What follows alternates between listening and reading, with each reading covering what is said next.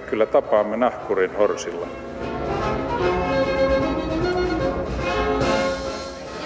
Mä sanoin, että minä juon nyt kahvia.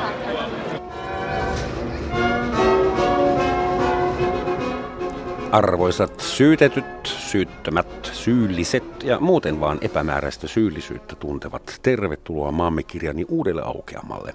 Tänään mietitään suomalaista oikeusjärjestelmää ja suomalaisten oikeuden tajua. Ja studiossa istuvat valmiina keskustelemaan rikosoikeuden professori Terttu Utriainen. Tervetuloa. Kiitoksia. Ja lakivaliokunnan puheenjohtaja ja virkavapaalla oleva rikosylikomissaario Kari Tolvanen. Tervetuloa. Kiitoksia.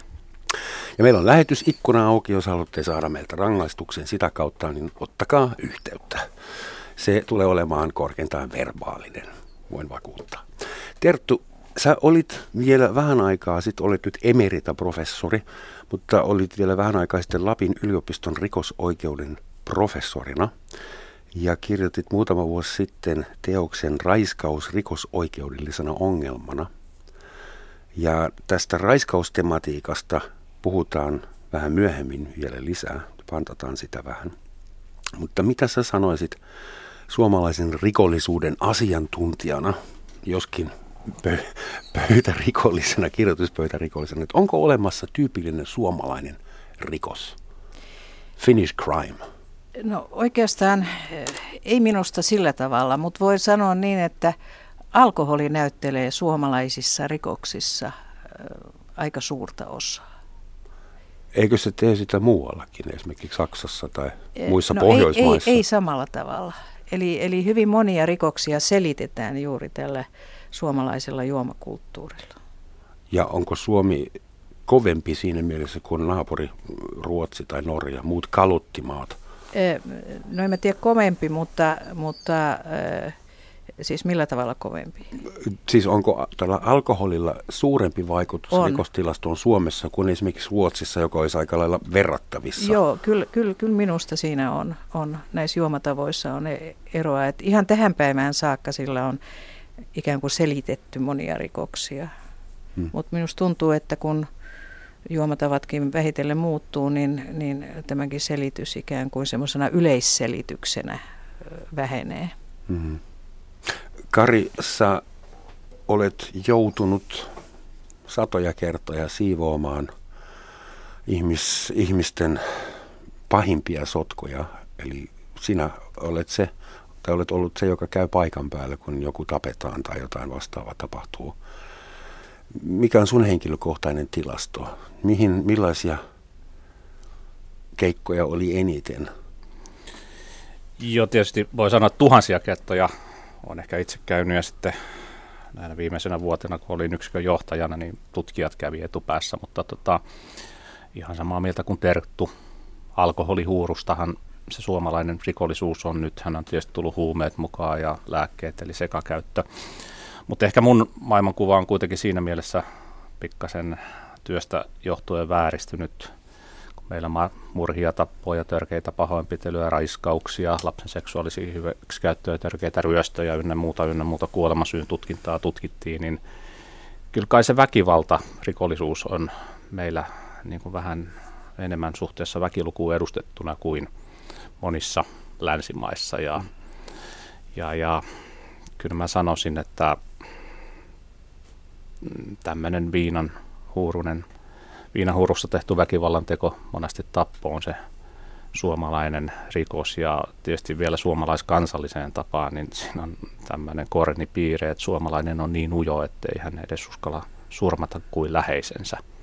Eli siinä tulee hyvin niin kuin esille tämä suomalainen henkinen. Hetkinen, tästä se suomalainen on niin ujo, että hän ei uskalla surmata kuin läheisensä. Niin. No ei niin kuin pääsee, totta kai no. Nyt on välillä ulkopuolisiakin, mutta kyllähän se lähipiiriin menee. Se on hmm. perhe, kaveri. Tai vähintään joku tilanne tuttu sitten, että on edelläkäyvää toimintaa ollut. Näinhän se vaan suomalaisessa rikollisuudessa on. Jos te täällä molemmat sanotte, että se on niin kuin väkivalta, johon liittyy alkoholin käyttö, niin tämähän kuulostaa kohtalaisen helpolta. Että jos näin helposti löytää pääsyyllisen tähän tilanteeseen, niin Tehdään jotain. Kielletään se viina, sehän onnistuu aina. Täytyy, täytyy muistaa, että syyllinen on aina se rikoksen tekijä, ei mikään muu. Niin. Nämä on tämmöisiä vaikuttavia olosuhteita. Kyllä mä toivon tässä, niin kuin Terttukin viittasi, että me suomalaiset pikkuhiljaa mennään tämmöistä ryypiskyry kulttuurista tämmöiseen tissuttelukulttuuriin. Sanoit toi Ruotsin tuossa esimerkiksi. Tissuttelu ja varhastelu on niin kuin dokailu. Se on tota, niin kuin ruotsalaiset esimerkiksi. Hehän vetää sitä skumppaa ja pitää mm. hauskaa noin pääsääntöisesti, mutta suomalaiset on vähän toisenlaisia. Kyllä Ruotsissakin tehdään aika raakojakin. Tehdään, mutta se on toinen. Saako alkoholista sitten lieventäviä asianhaaroja? Ja jos mä satutan kaveriani selvinpäin, saanko mä saman tuomion kuin jos mä tein sen kolmen promillen humalassa? Nyt täytyy muistaa, että jos meillä ikään kuin alkoholi olisi lieventävä asianhaara tai, nimen, tai jopa poistaisi syyllisyyden, niin meiltähän niin kuin rikokset loppuisivat käsistä. Eli Etelä-Euroopan maissa niin usein katsotaan, että, että se on lieventävä seikka. Että on humalassa. Että se, se on vähän niin kuin semmoinen pieni mielenhäiriö tai joku tämmöinen, mutta, mutta meillä ei. Eli, eli jotta alkoholi ja humala vaikuttaisi niin kuin syyntakeisuuteen, niin sen täytyy olla aivan poikkeuksellinen. Esimerkiksi sillä tavalla, että joku pieni alkoholimäärä aiheuttaa semmoisen reaktion, joka ei ole missään suhteessa siihen juotuun määrään. Hmm. Eli se on tavallaan niin kuin tämmöinen fysiologinen reaktio, mutta, mutta se on äärettömän harvinaista. Mutta se on jo melkein vähän arveluttavaa, että sä sanot, että Etelä-Euroopassa, joka on E U-jäsen, mm-hmm. koko Etelä-Eurooppa on eri käytäntö kuin Pohjoismaissa. Että kuinka voi olla, että samassa eri... Euroopassa juon pullon viiniä Italiassa ja siitä saan lieventäviä asianhaaroja, mutta Suomessa ei. Se juomakulttuuri on erilainen. Juomakulttuuri on ilmeisesti mm-hmm. niin vahva asia, että se kiteytyy ihan niin kuin lakitekstiin. Niin, ja sitten kun sitä on niin kuin mietitty, että minkä takia, minkä takia niin kuin tämä juominen on niin vaikeaa täällä, niin mä oon joskus sanonut niin, että täällä on juotu niin vähän aikaa. Keski-Euroopassa ja Etelä-Euroopassa on juotu monta tuhatta vuotta. Semmoiset ihmiset, joille se juominen on ongelma, ne on kuollut jo sukupuuttoon suuriksi osaksi. Eli, eli täällä niin kuin tämä juominen on paljon niin kuin uudempaa perua. Et siten kaksi ja puoli tuhatta vuotta ja muutama miljardi litraa punaviiniä. Niin, niin kyllä se siitä järjestyy. Ja, mutta onhan se, en tiedä, voiko tämä nyt tulkita niin, että suomalainen on rauhallinen ja mukava, kunnes hän päihtyy ja sitten hänestä sitten tulee esiin se toinen puoli. Se ei kaikista, ei kaikista. Hmm. Uskotteko siihen maogeeniin, siihen soturigeeniin, joka kytkeytyy päälle tietyillä ihmisillä, kun he juovat alkoholia?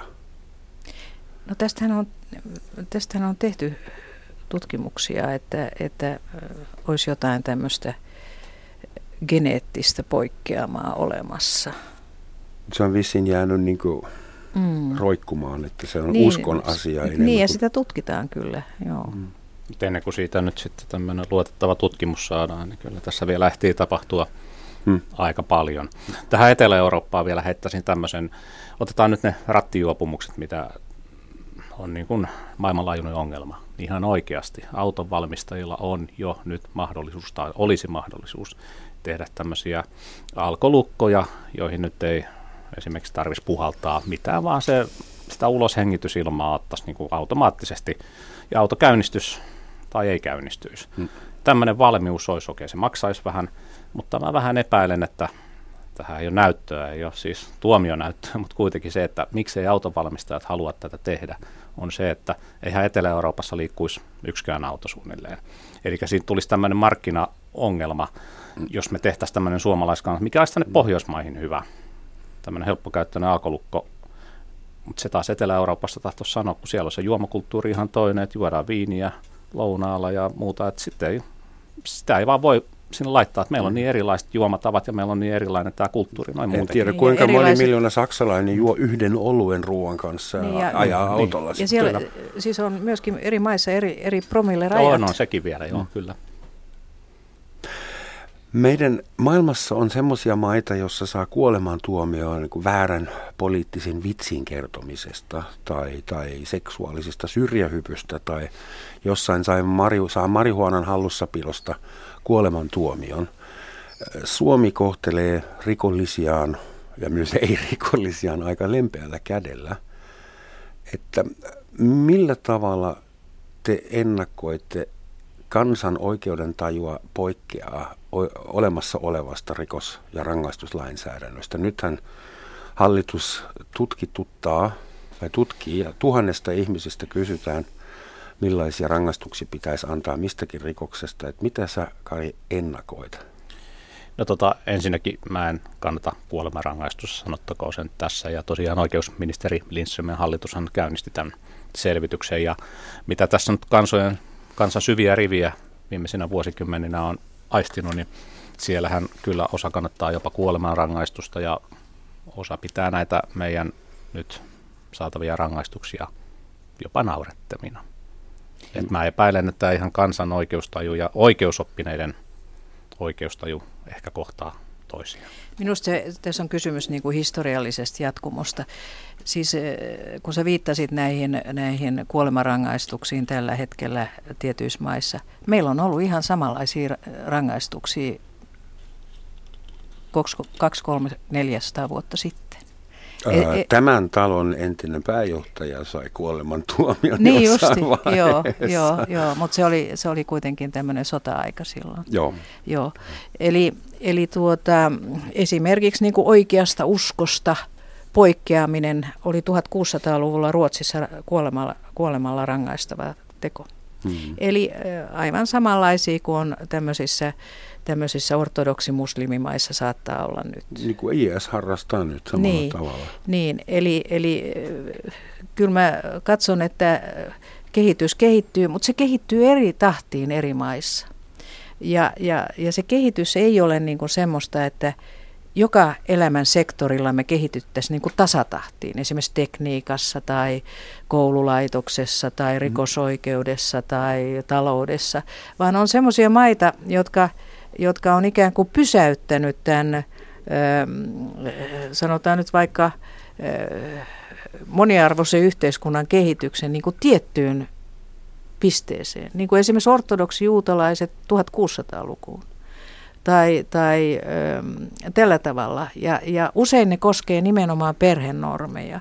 No sitten on tietysti tämmöisiä, sanotaan niin kuin yksiarvoisia yhteiskuntia, jotka rakentuu esimerkiksi tämmöisille uskonnollisille normeille. Ja näinhän oli, oli tota Ruotsikin tuhatkuusisataaluvulla. Siellä tuomittiin siis maallisen lain mukaan, mutta sitten myöskin Jumalan lain mukaan, eli otettiin normit vanhasta testamentista. Hmm. Silmä silmästä. Niin, ja sitten kaikki seksuaalirikokset ja, ja muut tämmöiset, niin ne normit otettiin siellä. Et, eli, eli näitä yhteiskuntia pitää ikään kuin tarkastella niin kuin analyyttisesti, historiallisesti ja, ja ei niin kuin semmoisena klönttinä. Mm. Sanooko nimi Tahvo Tahvon poika Putkonen teille jotakin? No en, se on varmaan joku rikollinen ei, historiasta. Ei, kyllä, Tahvo, Tahvon poika Putkonen oli viimeinen suomalainen, joka sai kuoleman tuomion ja jota teloitettiin rauhan aikana, huom, koska sodissahan mm-hmm. nämä säännöt menee hyvin nopeasti uusiksi. Ja Tahvolle kävi todella ikävästi. Hän oli pieksämäkeläinen renki. Sekä, niin, ja hän surmasi torppari Lasse Hirvosen lyömällä tätä koivun halulla otsaan joulukuun kahdeskymmeneskuudes päivänä tuhatkahdeksansataakaksikymmentäkaksi. Putkonen tuomittiin taposta kuolemaan katkaisemalla kaulakirveellä, haudattavaksi kirkomaan ulkopuolelle sekä maksamaan kaksikymmentäneljä hopeataalarin sakot oikeuden halventamisesta, juopottelusta ja pyhän rauhan rikkomisesta. Tämän jälkeen langetetut kuolemanrangaistukset muunnettiin karkoitetuksi Siperiaan, mutta totta kai karkottamisella Siperiaan oli miltei aina sama vaikutus kuin kaulan katkaisema, katkaisemisella. Niin, no se, se Siperiaan karkottaminen, niin siellä Siperiassa saattoi olla hyvin erilaiset olot. Et meillähän karkotettiin Siperiaan niin kuin, niin kuin autonomian aikana ihmisiä, ja se Siperiaan karkotus saattoi merkitä myös sit, sitä, että siellä jossain kylässä eli suht tavallisesti. Et se riippuu siitä, että jouduiko se pakkotyöhön johonkin vai, vai minkälainen. Eli, eli Venäjällähän on ollut hyvin pitkään tämmöisiä karkotustuomioita. Mm. Eli Siperioita oli niin kuin eri asteisia. No Siperia on laaja ja, ja, ja, ja siellä on, että Venäjällähän, en tiedä onko se vielä, mutta ainakin Neuvostoliiton aikana oli kahdenlaisia karkotuksia. Oli karkotuksia jonnekin, sut passitettiin jonnekin, ja sitten oli jär- karkotuksia jostakin. Esimerkiksi, että sä et saa tulla Moskovaan, mm-hmm. mutta mene sitten minne, minne tykkäät. Niin, lähestymiskielto. Joo, ja, ja, ja, ja mun kollega sanoi justiin siellä Moskovassa, että tämä karkotus Moskovasta niin on, on monelle niin kuin ihan kamala rangaistus, kun kaikki kaverit jää. Että ne istus vaikka vankilassa, kun saisi olla Moskovassa. Meillä ei Suomessa taida semmoista lakitieteellistä instrumenttia olla, että sä et saa enää tulla Helsinkiin. No meillä ei ole semmoista. Joo, ei. Ainoastaan tietysti rikosprosessin turvaamiseksi on tietysti niin. Näitä erilaisia matkustuskieltoja ja toki sitten uusi lähestymi- lähestymiskielto. lähestymiskielto, mikä on tullut, mikä on ihan hyvä, mutta ehkä nyt ei ihan tässä tarkoituksessa mm. kuitenkaan.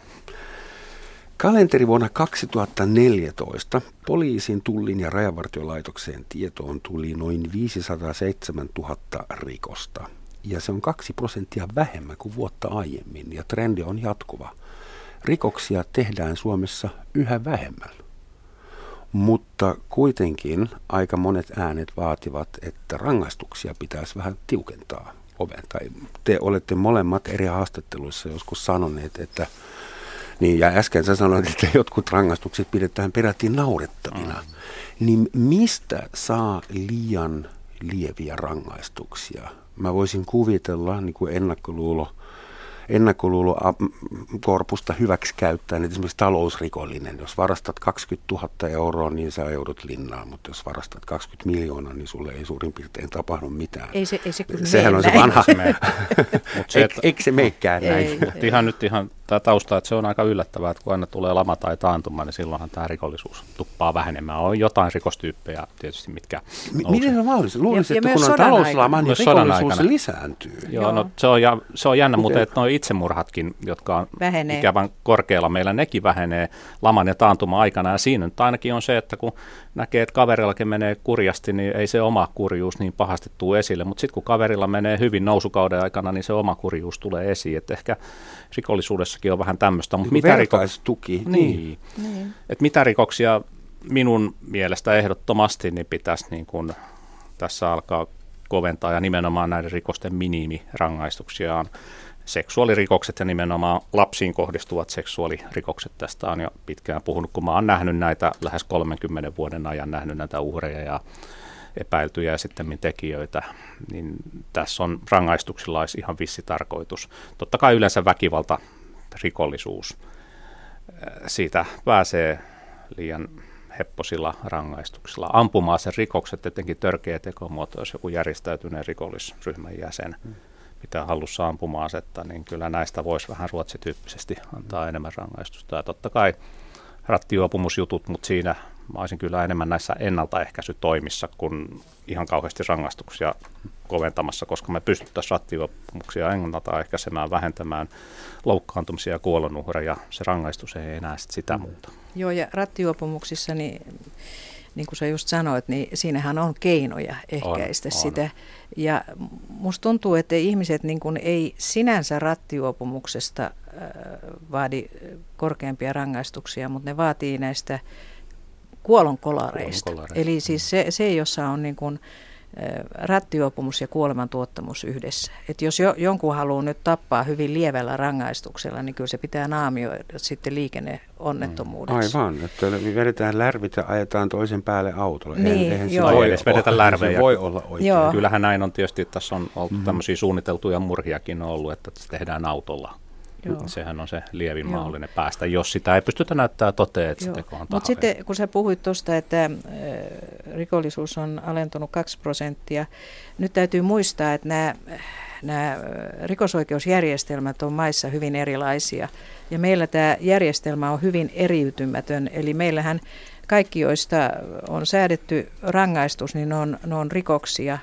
Eli jos me ajatellaan esimerkiksi rattijuopumuksia, joissa joku kärähtää siis tämmöisessä ratsiassa, niin se kaikissa maissa on rikos ollenkaan. Se on tämmöinen hallinnollinen rikkomus. Hmm. Eli myöskin silloin, kun me puhutaan niin kuin tarkasti jostain prosenteista, niin meidän täytyy aina katsoa, että mistä me sitten puhutaan. Niin, mi- mistä nämä kaksi prosenttia koostuu? Niin.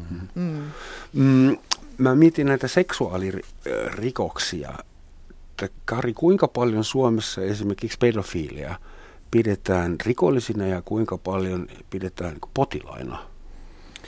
Ja mä oon tietysti vähän väärä vastaamaan, kun tämä pedofiilia on semmoista lääketiedettä, josta mä en niin oikein, mutta tota, Mut siis se yleinen, mitä mä yleinen asenne, että pidetäänkö, mm. koska siis tämmöinen aikuinen raiskaaja, joka a, raiskaa aikuista naista, niin hän on ilman muuta rikollinen. Mm. Mutta pedofiileille niin kuin annetaan usein, tai siis heitä hahmotetaan niin kuin häiriintyneenä tai sairaina no, ihmisinä. Niin, mutta kyllä siis yhtä lailla on rikollinen, joka käyttää lasta hyväkseen. Ja tota, kyllähän siinä on, esimerkiksi Rihmään vankilassa on tämmöinen stop-ohjelma, jossa näitä seksuaalirikollisten käyttäytymistä yritetään muuttaa. Ja sitten on tullut ihan hyviä tuloksia, että käyttäytymistä toki voi muuttaa, mutta tämä lääketieteellinen puoli jätetään sitten sinne psykiatrian asiantuntijoille, mutta kyse on kuitenkin rikollisista. Että kyllä mä sanoisin, että mä oon nähnyt tässä niin kuin näinä vuosikymmeniä aikana ihan tämmöisiä laskelmoivia rikollisia. Esimerkiksi nousee, tai lähes aina mies. Saattaa olla hyvin toimeen tuleva mies hyvässä asemassa, käyttää tietoisesti poikia tai tyttöjä hyväkseen. Hankkii heitä esimerkiksi netin kautta ja pahimmillaan se päättyy vaikka yhdyntään tämä teko.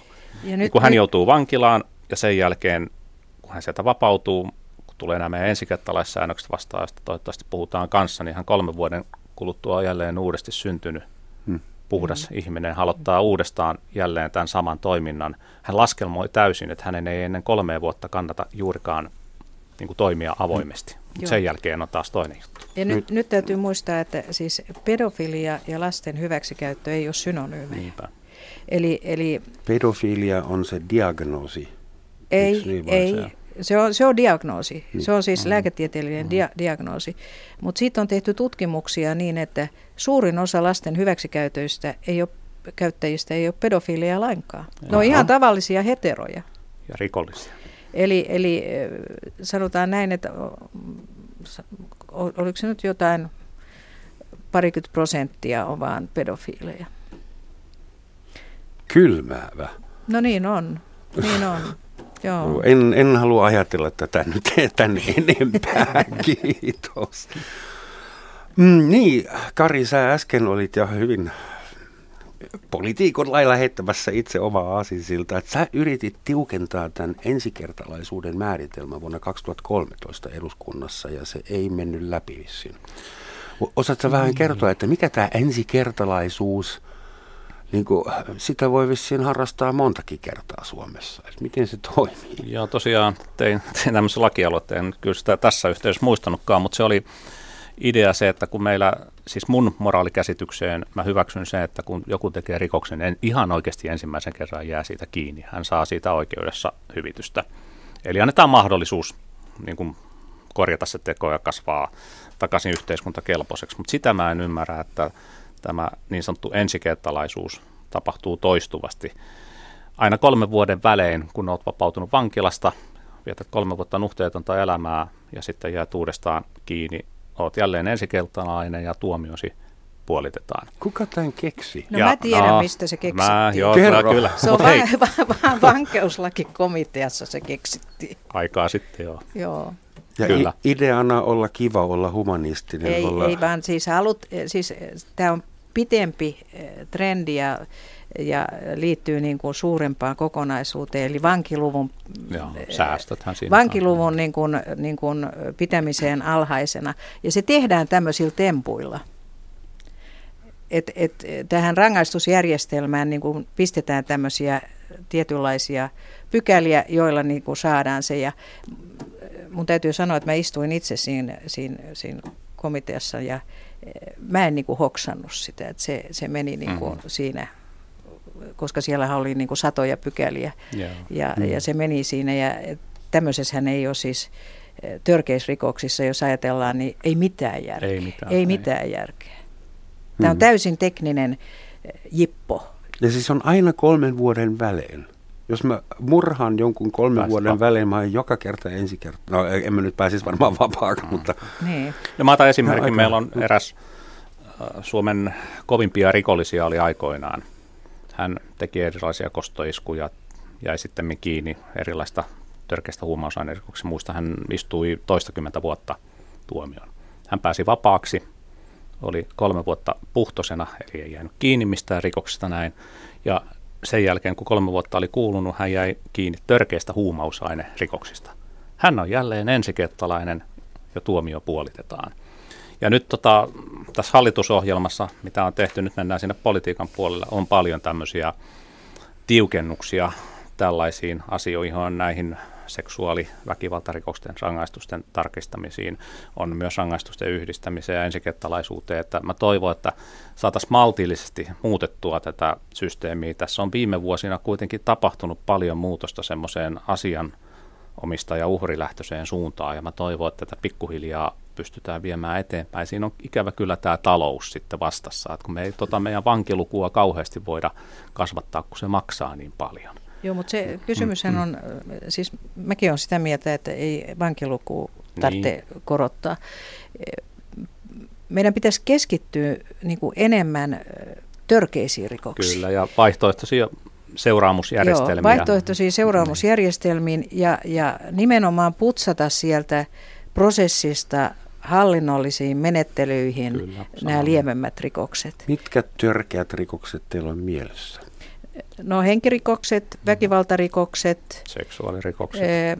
Törkeät seksuaalirikokset. Täytyy nyt muistaa, että seksuaalirikoksiakin on törkeysasteeltaan hyvin mm, erilaisia. Mm. Mutta huom, tässä kaikissa, näissä kaikissa rikoksissa puhutaan ruumiillisesta, fyysisestä koskemattomuudesta. Väkivalta, henkirikos, seksuaalirikos, ne on kaikki semmoisia rikoksia, joissa ihminen koskee toiseen. Joo, fyysisesti. Joo, mutta on sitten törkeitä talousrikoksia. Joo, mutta niin no on, on törkeitä, mä en väheksi olekaan. Siis ne on ensimmäiset. Onko tilanne mm-hmm. semmoinen, että suomalaisen kroppa ei ole riittävästi suojattuna? Ei ole suojattu, ei. Ja se on mun mielestä se ei. huono juttu. Tietysti professori voi olla eri mieltä, hän tietää se historia. Mun mielestä kuitenkin tämmöisessä fiskaalista rikoksista jotain... väheksy, vaikka törkeä veropetus. Ja sanotaan nyt vaikka törkeä talousrikos. Mikä nyt sitten Mikä onkaan. Häkkinen? No ei sanota mitään muuta, mutta et sanotaan näin, että on kuitenkin tilanne se, että ne on vakavia rikoksia, niihin pitää puuttua.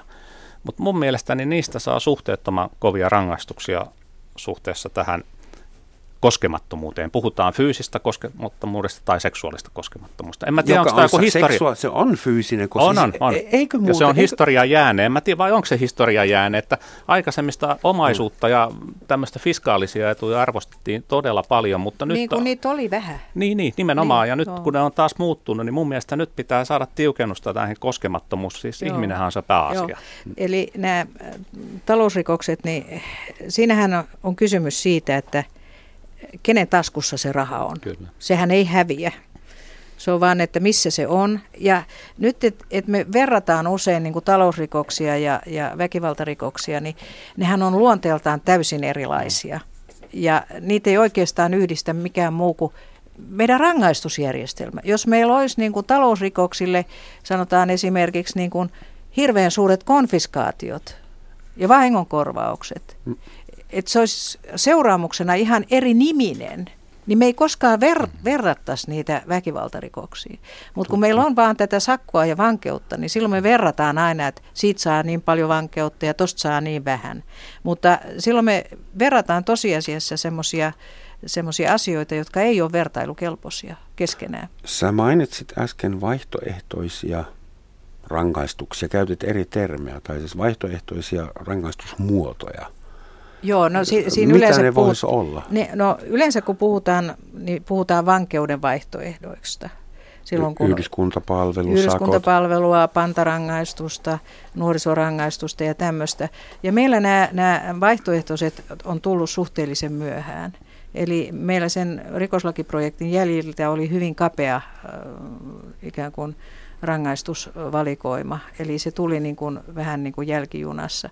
Mutta sanotaan näin, että, että kriminologisen tutkimuksen minusta pitäisi keskittyä paitsi nyt näiden tilastojen keräämiseen ja julkaisemiseen, mikä sinänsä on tietysti ihan hyvä, niin myöskin aina siihen, että kun meillä on tietty ongelma, että tarjotaan ratkaisuvaihtoehtoja. Ne ei aina ole rikosoikeudellisia ollenkaan, mutta tämmöisiä yhteiskunta kaipaa. Mutta meillä niin kuin julkaistaan tilastoja ja sitten olla möllötetään eikä tehdä yhtään mitään. Tosiaan nämä hallinnolliset seuraamukset olisi todella hyvä moniin. Eli mm. suomeksi rahat pois rosvolta. Se mm. puree paljon enemmän kuin muutama kuukauden ehdollinen vankeustuomio. Et se olisi niin kuin moniin rikostyyppeihin. Tämä varmaan sopisi nimenomaan talousrikoksiin. En tarkoita, en väheksy niitä millään tavalla, mutta sitten myös, myös tuonne, kun mennään tähän vähän kevyempään hommaan, niin kyllähän se tavalliselle ihmiselle on aikamoinen rangaistus, tämmöinen pantavalvonta, jos käyttää sitä mm. oikeaa nimeä, että rajoitetaan liik- liikkumista, pitää mm. olla kotona tiettyinä aikoina, pitää olla selvänä. selvinpäin, mm. ei saa ottaa saunakaljaa eikä mitään muutakaan, niin se on mm. aika kova aika rangaistus. Kova. Että tämmöisiä, mä oon ihan sama, että pitäisi, samaa mieltä, että kun tässä taloustilanteessa pitäisi kohdistaa se vankeusrangaistus niihin vakavimpiin juttuihin, niin sitten pitää miettiä näitä vaihtoehtoisia. Eli vain rangan. Pahimmat rikolliset telkien taakse ja kaikki lievästi rikolliset. Ei, ei näinkään, mutta jos sitä, jos sitä jatkaa sitä rikollista toimintaa, että mun mielestä tämä nyt saattaa olla vähän niin kuin tämmöistä, joku sanoisi kyyniseksi, mutta mä oon kuitenkin näitä henkirikoksiakin nähnyt kamalan paljon, niin on henkirikoksia ja henkirikoksia, ne on vakavia juttuja, ne on peruuttamattomia juttuja, mutta jos joku ihminen, vaikka nainen, vuosikymmenen perheväkivallan perhehelvetin jälkeen surmaa miehensä yhdellä veitseniskulla, niin onko hän rikollinen? No totta kai hän saa siitä tuomion, joutuu vankilaan. Ja totta kai se on vakava teko. Mutta meillä on paljon ihmisiä, jotka päivittäin varastavat, pahoinpitelevät, ajavat humalassa. Siis ihan taparikollisia. Mm. Niin mun mielestä kyllä tämmöiset taparikollisetkin pitäisi saada sitten, kun ei nämä lievemmät keinot pure, niin sitten sinne vankilaan. Koska Joo. siellä sanotaan, että vankilaa ei pysty parantamaan, mutta mä väitän, että vankila on parhaimmillaan hyvin parantava. Päihdevierotus seksuaalirikollisille, tämmöinen stop-ohjelma. Aika monille vankila on se paikka, jossa on lämmintä, jossa on puhtaita petivaatteita. Sekin, ja, ja saa sen putken poikki ja monta muuta asiaa. Sieltä on mullekin se tullut kiittämään, että useampi ihminen, että hän on pelastunut siitä, kun heidät on vankittuja. Huumeiden käyttäjät ja tommoset, mm. niin kyllähän se toiset sanoo, että ne olisi kuollut ilman sitä. Niin. Se on vaan kallista vierotusta, mm. mutta se on tehokasta mm. vierotusta. Eräs kuuntelija nimimerkillä tai varmaan myös ammatiltaan merikapteeni kirjoitti äsken, olisi otettava huomioon aina, että esimerkiksi vankilatuomion pituus on oikeudelta myös varsin voimakas budjettipoliittinen kannanotto. Yksi vankipäivä lienee nykyään reilusti yli kaksisataa euroa päivässä. Yhdellä vankipäivällä saisi kaksi kolme sairaalasiivoja töihin.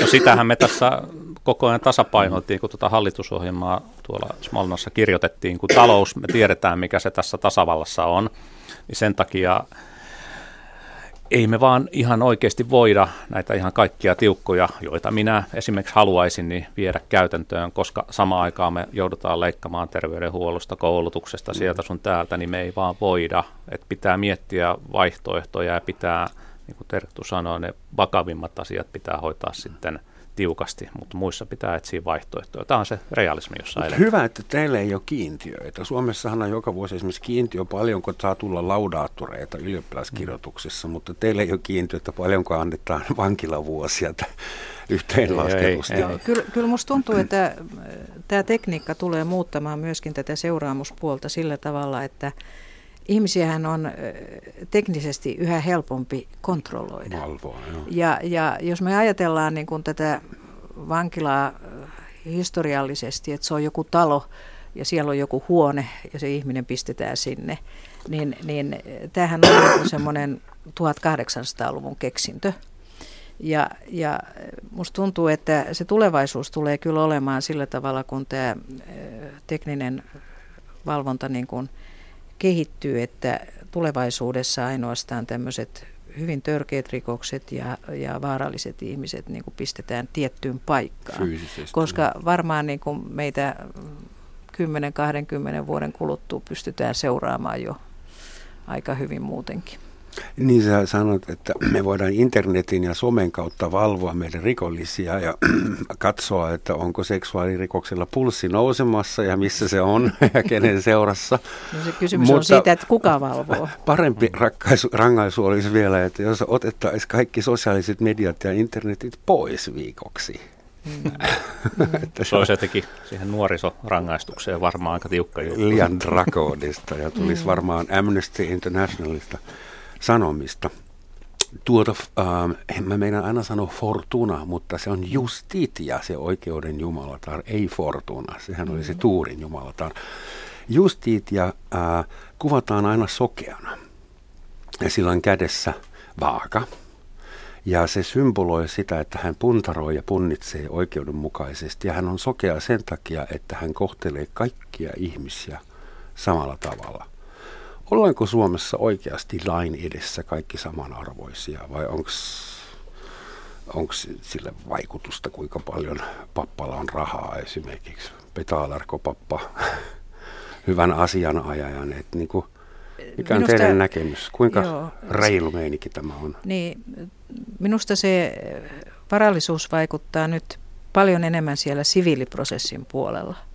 Eli, eli se, että uskaltaako ja voiko nostaa siviilikanteen.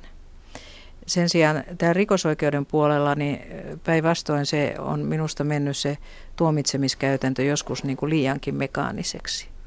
Eli, eli se on, niin kuin, se on niin kuin aika, aika mekaanista näissä rikoksissa.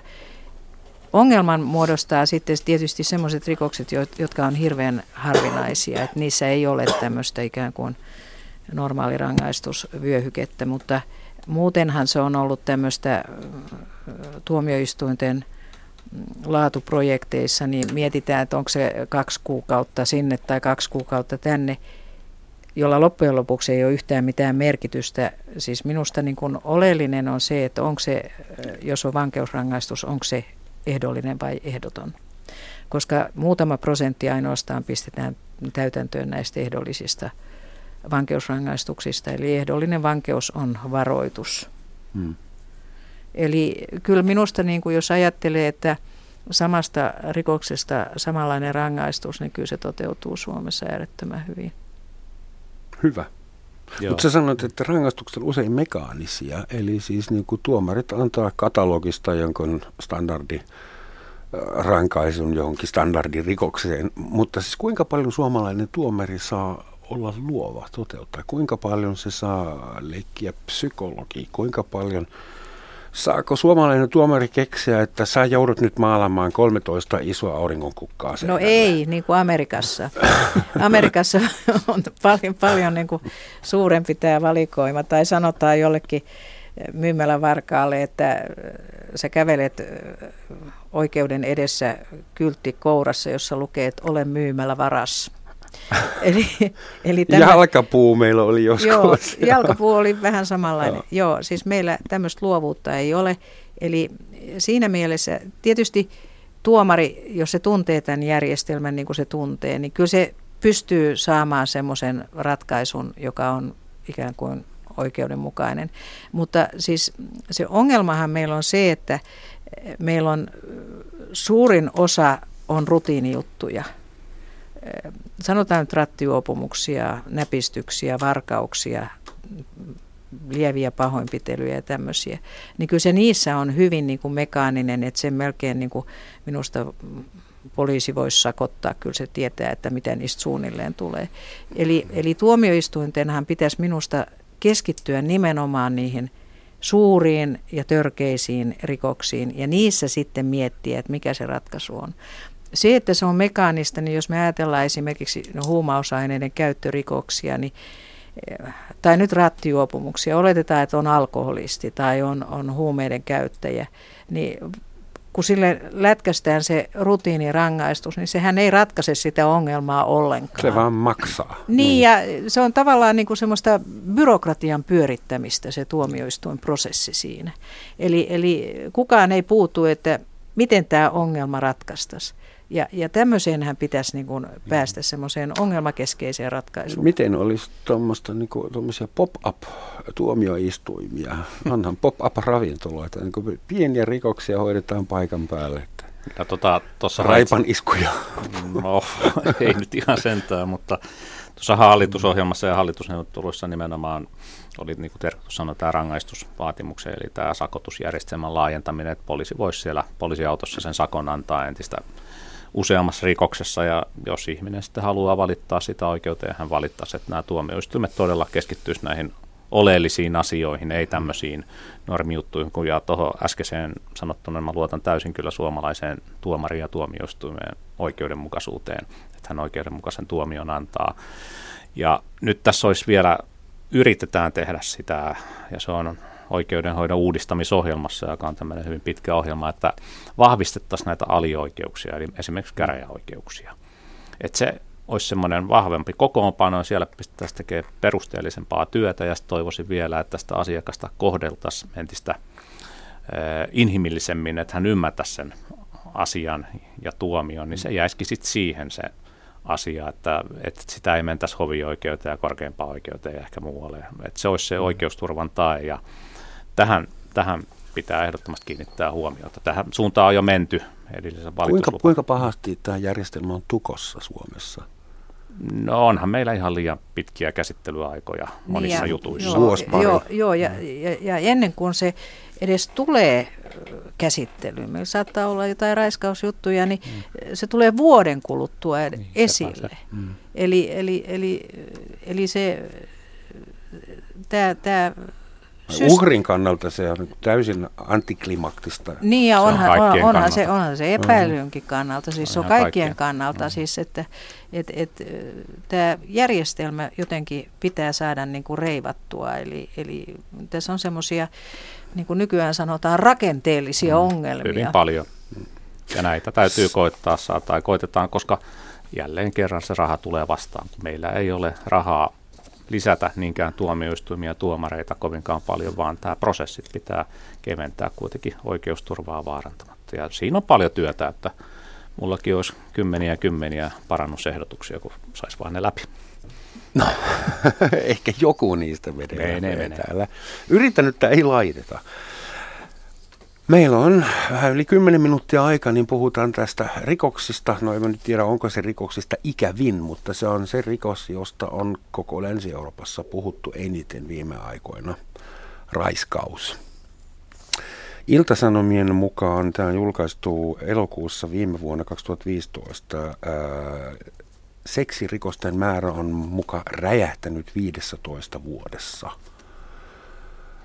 Onko se todella niin vai onko myös se, se rima ilmoittaa poliisille, että he on tapahtunut raiskaus? Että täytyykö asia nähdä niin, että viidentoista vuoden aikana raiskauksien määrä on räjähtänyt ja mikä siihen on syy? No tota, tässähän on lainsäädäntö muuttunut hyvin paljon. Mietitään, että raiskaushan aikoinaan ei ollut avioliitossa edes kriminalisoitu. Tässä on hyvin paljon tapahtunut, hyvin paljon lainsäädännössä muutoksia ja näitä Eli asioita. Eli siis raiskausen nimikeen piiriin kuuluu nyt enemmän? Kuuluu enemmän ja totta kai sitten on tämä ilmapiiri onneksi muuttunut. Että raiskaus, lapsen seksuaalinen hyväksikäyttöstä, voi sanoa joskus aikaisemmin uhria syyllistettiin ja häntä pidettiin syyllisenä, mutta nyt hän nimenomaan koitetaan aktivoida, että tuokaa näitä asioita esiin ja se ei hyssyttelemällä parane ja niitä menee entistä enemmän rikosprosessiin. Se on ihan loistava juttu. Sen lisäksi on lapsiin kohdistuneissa seksuaalirikoksissa ilmoitusvelvollisuudet muuttunut. Lääkärin on ilmoitettava poliisille tämmöistä epäilystä ja niin edespäin. Mm. Mutta kyllä mä sanoisin, että sitten tämmöinen on tullut vähän uusia muotoja, niin kuin tämä seksuaalinen ahdistelu, tämmöinen joukkoahdistelu esimerkiksi, mitä uuden vuoden yönä on et, tapahtunut. Niin nämä on niitä uusia muotoja, joita koko ajan tapahtuu. Mutta että mä sanoin, että se on yhdistelmä, mutta ennen kaikkea lainsäädäntö muuttunut ja viranomaisten toiminta muuttunut ja asia on tullut entistä julkisemmaksi, sitä kehtaa tehdä ilmoituksen. Mutta jos nyt on ollut niin, että tämä ruumiillinen suoja on ollut muutenkin jo vähän liian heikko, että helposti saa turpaan tai jotain muuta ikävää ja mm. siitä tulee tekijälle aika lievä rangaistus. Nyt kun meillä on turvapaikanhakijoiden kautta ja myös omasta takaa tämä voimistunut, lisääntynyt raiskaus- ja ahdisteluongelmatiikkaa, niin miten siihen reagoidaan? Kuinka nopeasti ja millä tavalla voidaan tälle asialle tehdä jotain? Kuka hoitaa? Lakivaliokunta tekee uusia lakeja tai tekee aloitteita, poliisi toimii kadulla, mutta miten, siis, mikä käytännössä voi tehdä sille? Siis, no ensinnäkin tämä lainsäädäntö, niin pari vuotta sitten tämä seksuaalinen ahdistelu vasta kriminalisoitiin, mm. se on tuore laki ja se tuli todella tarpeeseen, mutta että, mitä tässä tehdään, niin kyllähän kaiken lähtökohta on ennaltaehkäisy, siis suuntaa jos toiseen. Sekä rikoksen, potentiaalisten rikoksen tekijöiden suuntaan, mutta myös uhrien suuntaan. Sehän on se kaiken A ja O. Lainsäädäntö tulee aina jäljessä. Viranomaiset pystyvät toimimaan, kun he muodostavat tilannekuvaa, niin sen mukaan nyt esimerkiksi Helsingin poliisi, heillä on taas uusi tilannekuva uuden vuoden tapahtumien jälkeen, kun tulee uusia väenkokoontumisia, niin varmaan he toimivat ihan toisella tavalla. Eli viranomaiset pystyy aika nopeasti toimimaan, mutta lainsäädännössä tullaan kyllä aika pahasti jäljessä. Terttu, mikä on sun näkemys tästä tilanteesta suhteessa raiskauksiin ja niiden lisääntymisiin? No, lisääntymiseen? Mä pikkusen menisin taaksepäin. Siis tämä keskusteluhan mm. alkoi seitsemänkymmentäluvulla Yhdysvalloissa. Eli silloin niin, niin kun nämä naisjärjestöt kiinnitti huomiota raiskauksen uhrien heikkoon asemaan tuomioistuinprosessissa. Ja siellähän tehtiin elokuvia ja näin päin pois tästä asiasta. Ja se johtui juuri siitä, että syyllistettiin nämä uhrit. Naisen piti todistaa. Joo, ja yleensä ne oli hirveän loukkaavia ne oikeudenkäynnit ja näin päin pois. Ja, ja, ja silloin nämä Yhdysvalloissa nämä naisjärjestöt niin kuin kiinnitti tähän huomiota. Sitten tuli, tuli nämä Jugoslavian sodat, joissa käytettiin siis, ja, ja Ruandassa, joissa käytettiin siis raiskausta tämmöisenä sodankäyntikeinona, niin kuin on käytetty läpi historian. Ja niihin ruvettiin kiinnittää huomiota ja tuli tämmöistä niin kuin kansainvälistä sopimusverkostoa. Ja nimenomaan nämä naisjärjestöt myöskin niin kuin, niin kuin hiffas sen, että näistä pitää saada normeja ja ne pitää saada kansainvälisiin sopimuksiin. Ja sitä kautta alkoi semmoinen niin kuin maailmanlaajuinen keskustelu tästä kysymyksestä ja, ja uhrin asemasta. Ja sitten alkoi tulla myöskin näitä, näitä, näitä kansalaisjärjestöjä ja niin kuin meillä on Raiskaustukikeskus ja Tukinainen ja niitä tuli eri maihin.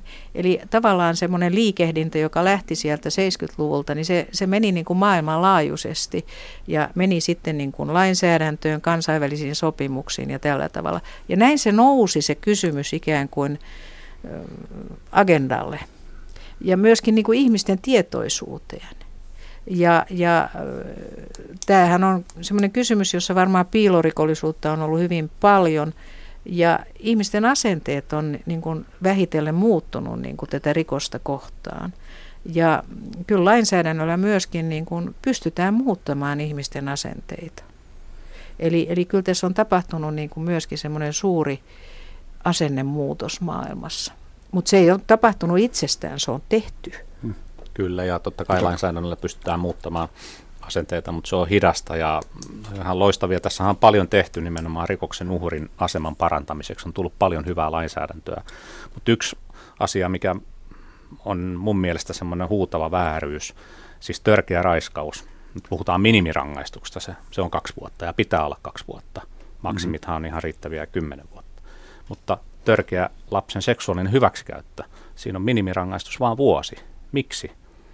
Mä tiedän, että ne on vähän erityyppisiä rikoksia tekotavoillaan, mutta kyllä mun mielestä se lapsen asema on niin haavoittuvainen, hän on puolustuskyvytön ja hänelle jää siitä seksuaalista hyväksikäytöstä useimmiten elinkautinen. Niin tota, no varmaan kyllä pitäisi aikuiselle naiselle kyllä, mutta joo, joo, aikuinen nainen pystyy tekemään ilmoituksen tästä asiasta, lapsi ei edes pysty tekemään, pystyy joo. ehkä puolustamaan itseään paremmin. Totta. Niin miksi ihmeessä? Tämä törkeä tekomuoto nimenomaan tässä lapsen seksuaalisessa hyväksikäytössä, siinä pitää saada nostettua kahteen vuoteen tämä minimi. Ja nythän meille tulee kansalaisaloite muun muassa tästä asiasta helmikuun tuossa puolenvälin kieppeillä. Että kansakin on tätä mieltä, että sitä minimirangaistusta pitää nostaa. Ja no, itse asiassa olen kyllä tehnyt lakialoitteekin siitä Arjan Juvosen kanssa, edustajakollegan kanssa, että ja eduskunnassakin siihen tuli yli sata nimeä. Hmm. Eli tämä olisi niin kuin semmoinen huutava vääryys tällä hetkellä, ja näiden lasten puolesta puhujia ei ole, niitä on ilahduttavasti tullut, mutta ei ole aikoinaan ollut yhtä paljon kuin ehkä naisten puol- puolesta puhujia perustellusti. Joo. Jos me nyt luotettaisiin kansan oikeustajuun ja rangaistaisiin kaikki rikolliset sen mukaan, mitä kansa esimerkiksi sosiaalisessa mediassa klikkaa niin kuin enemmistöpäätöksellä, millainen lynkkausmeininki meille syntyisi? Eli siis kuinka paljon kansan oikeuden tajuun voi luottaa ja kuinka paljon sitä voi ja pitää noudattaa ja kuinka paljon kansa pitää suojella, suojella omalta oikeuden tajulta? No nyt minusta tuntuu niin, että toimittajat on niin hirveän ihastuneita tähän sosiaaliseen mediaan. Mä en ole Facebookissa, mä vaan se en, pitää en, mainita joka ohjelmassa. En minäkään, en minäkään. Mutta tuota, silloin tällöin toimittajat aina soittaa, että nyt kun kohistaan siitä ja tästä ja tuosta. Ja mä kysyin, että kuka kohisee ja missä? eli eli, eli tota, kyllä näitä on näitä oikeustajututkimuksia tehty, mutta ne ei ole tämmöisiä sosiaalisen median tutkimuksia. Et kyllä niitä tehdään ihan vakava, vakavasti sitten niin kuin tämmöisillä metodeilla. Eli, eli se ei ole niin kuin mitään tämmöistä klikkausta silloin, kun tehdään semmoista tutkimusta. Mutta se, että, että meillä on ollut pitkään niin kuin semmoinen käsitys, että rikosoikeuden asiantuntijat, ne on rationaalia ja humaaneja, ja sitten tavalliset ihmiset vaan koko ajan vaatii ankarampia rangaistuksia. Sehän ei pidä paikkaansa. Eikö? Ei, ei. Siltä kyllä tuntuu, että kaikki vaan aina huutaa. Niin, mutta mistä? Mistä ne huutaa? Seks, ne hu- seksuaalirangaistuksista. Niin, niin, mutta ne seksuaalirikoksetkin on, on niin kuin erilaisia. Kun tästä puhuttiin tästä törkeistä raiskauksista ja törkeistä lasten seksuaalisesta hyväksikäytöstä. Se yksi ongelma meillä on se, että meillä nostettiin se törkeän äh, rikoksen tunnusmerkistön mm-hmm. täyttyminen aivan taivaisiin. Kyllä. Suunnilleen pitää henki mennä ennen kuin, se, ennen, ennen kuin se täyttyy. Sen sijaan siis tavallisen raiskauksen ja e, hyväksikäytön tunnusmerkistö on hirveän laaja. Sinne, sinne, kun katsoo niitä oikeustapauksia, niin ne on törkeysasteeltaan aivan erilaisia. Jaa, tekisi mieli kysyä, että mikä se törkeys oikein tarkoittaa, mutta tämä keskustelu veisi liian pitkälle, että meillä on pari minuuttia aikaa. Jos kansa saisi päättää, mitä veikkaatte? Haluaisiko kansa kuoleman rangaistuksen takaisin? Vai ei, onko suomalaiset niin? Ei ilma? Kansa sitä halua, mutta osa, pieni osa kansasta varmaan haluaa. Ja tähän äskeiseen, niin totta kai kansaa pitää aina kuunnella, mutta kyllä sieltä pitää suodattaa ne ääripäät yltiö, yltiöt molemmasta päistä pois ja kulkea sitä ehkä sitä kultaista keskitietä kuitenkin. Näin se vaan on. Mm. Toivottavasti. Tämä on kaikki, mitä ehditään tänään puhua. Tämä kakku on lusittu loppuun teidän osalta. Kiitoksia, kun kävitte. Kiitos. Terttu Utriainen ja Kari Tolvanen. Tuota, lopuksi yritän sanoa jotain kivaa, niin kuin aina. Ja teillä suomalaisilla, anteeksi, meillä suomalaisillahan on aina tapana niin kuin miettiä, että mikä mahtaa olla kielemme kaunein sana. Ja mä ehdotan Suomen lainsäädännön kunniaksi suomen kielen kauneimmaksi sanaksi syyttämättä jättämispäätös. Että tällä sanalla pysykää kaidalla polulla. Kiitos ja kuulemiin.